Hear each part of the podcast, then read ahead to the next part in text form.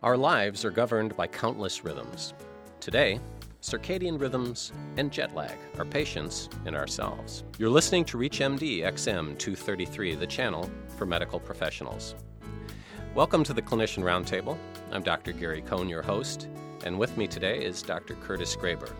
Kurt is a PhD Senior Technical Fellow and Chief Engineer of the Human Factors Section at the Boeing Commercial Airplane Company in Seattle, Washington. And today we're talking about circadian rhythms and jet lag. Curtis, welcome. Thanks for being with us. My pleasure. There's a lot of talk about rhythms in the media circadian rhythms, biorhythms, jet lag. What is circadian rhythms and what about jet lag? Well, circadian rhythms is the most straightforward of all of them. It uh, refers to those body functions that are controlled by the body clock so that they function in approximately a 24 hour cycle, coming from circa in Latin meaning about and dies meaning day. Almost every physiological function in most mammals is controlled this way, and the basic clock that controls them is some cells in the suprachiasmatic nucleus at the base of the brain, that's behind the optic chiasm. These cells have their own internal rhythm that tends to drive uh, the various physiologic functions. The exact timing of this clock depends a bit on its communication with the outside world. So we know that light and social activity and meal timing can help control exact timing of this particular clock. And what about jet lag? How's that fit in? Well, jet lag refers to the fact that when you switch time zones, the body clock and circadian rhythms have to eventually adjust so you feel as well there as you did at home. The problem is that the body clock does not adjust as fast as the airplanes take us there. And so we have struggled over the years of uh, flight to uh, find some kind of uh, effective countermeasures. Are there effective countermeasures? The answer is yes and no. Many people take jet lag and circadian rhythms and summarize it in one simple variable, and that is the variable of sleep. Uh, though, of course, jet lag manifests itself in terms of indigestion, performance effects, and so forth, but the most obvious one is sleep.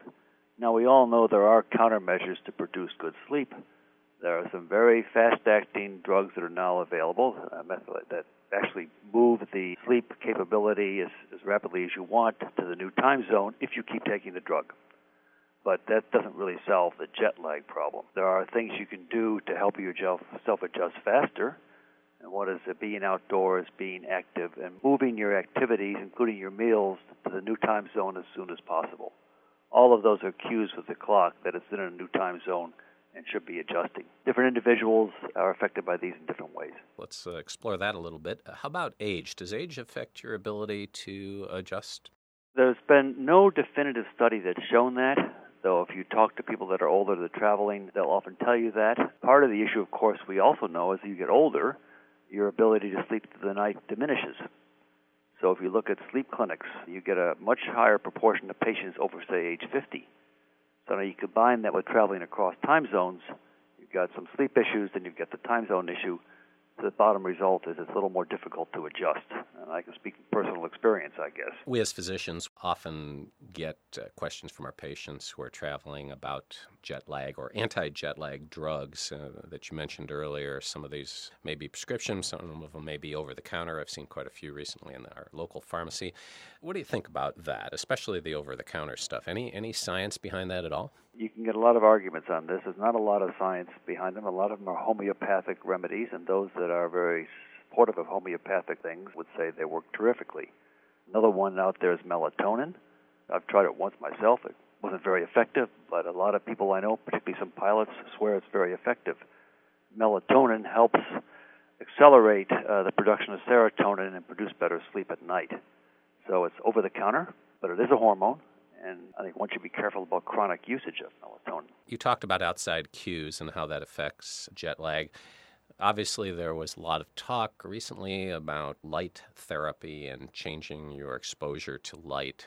Tell us a little bit about that and whether that's got any practical applications. The light therapy work actually is quite well documented, beginning with some work done uh, actually at Harvard over over 15 years ago, and that continues to be reinforced by the science. But some people have taken it and looked at it without understanding the subtlety of it. Giving bright light at certain times of the circadian cycle can, at least in a laboratory, shift the body more rapidly.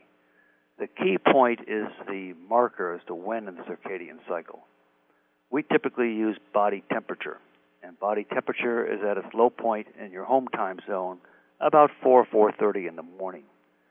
So if you expose somebody to bright light before that that low point, before 4 o'clock in the morning, you tend to move the clock back. That is, you move the body more west, more rapidly than if you didn't. If you expose them to the light after the low point, let's say at 5:30 or 6 in the morning, you tend to advance them in an eastward direction. So that's been documented very well in many studies in the laboratory. You are listening to Clinicians Roundtable on ReachMD XM 233, the channel for medical professionals. I'm Dr. Gary Cohn, and I'm speaking with Curtis Graeber, PhD, and we are discussing circadian rhythms and jet lag. Curtis, if you apply light therapy at the appropriate place in the temperature cycle. Do you think the efficacy is worth recommending to our patients, or is this still a research issue? There are quite a few devices out there now. One of them is called a light box that can provide that kind of dosage of light at set times, depending on where you're going. Uh, some people find it quite effective, but you have to add it into all the other things that are going on around you. One point here at Boeing, we explored doing something like that on an airplane. Could you have what we call light class service?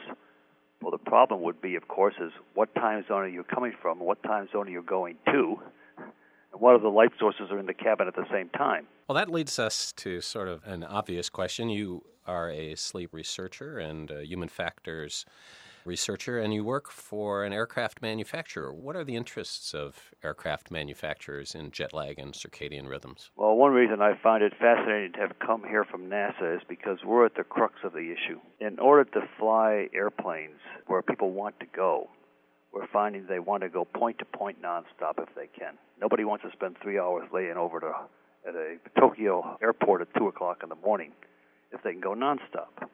So that's terrific, and we now have the airplanes that can do that. The concerns arise is what about the pilots that fly them, and what about the passengers in the back? And we try to address both. On the pilot side, we are looking very closely at how we provide good quality bunks on board for pilots to sleep and try to help use some computer modeling techniques where we actually can predict when the best time is to sleep and we help the crews determine when they should sleep, when the landing crew should sleep, how to operate in that environment. At NASA, we actually did studies on a cockpit nap, where we actually had crews with permission of the FAA take a 40 minute nap in the cockpit, and some crews without a nap. We had EEG attached, as well as some simple performance tasks, and we found a marked improvement in performance and safety with the crews getting about a 25 minute nap in the seat. So we also recommend that, we've worked with the regulatory authorities to do that in some countries. In the back of the airplane, again, we have done things in our newer aircraft that improve humidity and reduce cabin altitude, which should produce better ability to sleep and more overall comfort and reduce the other effects that people often attribute to jet lag. The kind of research you've done with pilots, is any of that or much of that applicable to passengers as they travel? Well, I think it is. I mentioned the earlier studies at NASA where we actually looked at pilots as well as subjects in a laboratory on the effects of the time zone shift on sleep. And we found that while, of course, there was less sleep en route, when they arrived in the new time zone, they actually slept better that first night and were quite awake uh, the next day. The day after that, they slept more poorly, and that happened both in the laboratory and with the real crews. What we find if in the laboratory we were able to have people stay there for 10 days, and we watch their adjustment slowly in terms of total sleep what would happen is sort of a seesaw effect. That is, the first night they slept well because they were sleep deprived. Second night they slept poorly because they were no longer sleep deprived and the body clock was working against them. And this kept changing as the week went on until they finally adjusted after about a week's time period. It helps passengers a lot to know what they can expect to have happen when they get to a new time zone so they can plan themselves accordingly and not be surprised. Well, it sounds like a lot of this information could be helpful to passengers and maybe to the physicians who counsel them. Uh, if we, uh, as physicians, are looking for this kind of science, where do we find it? The sleep medicine book that's out there, I wrote an initial chapter for it several years ago. There's been some new editions. I think the new edition covers some of this Principles and Practice of Sleep Medicine. A lot of these kind of articles are published in uh, Aerospace Medicine, but they're very specific. That's a monthly journal? It's a monthly journal. We talk about some of the potentials for and potentials both for the good and the bad of uh, long distance travel. Could you give us some perspective? How long can aircraft travel now, nonstop, and what do you see for the near future? Well, the current aircraft on the market today can travel up to about 17 and a half, 18 hours. The ones that are just coming out of the factories, both ours and our competitors, will be flying up to 20 hours, which pretty much gets you anywhere in the world going halfway around the world. So you won't expect much more than that. And so it sounds like there's going to be a need for continuing research into these areas of uh, circadian rhythms and jet lag. I think there will be, and I think we'll learn a lot more as these operations become more and more routine because we continue to find that the passengers of the world still prefer the nonstop route. I want to thank Kurt Graeber, PhD, who's been our guest. We've been talking about circadian rhythms and jet lag. I'm Dr. Gary Cohn. You've been listening to the Clinicians Roundtable on Reach MD XM 233, the channel for medical professionals.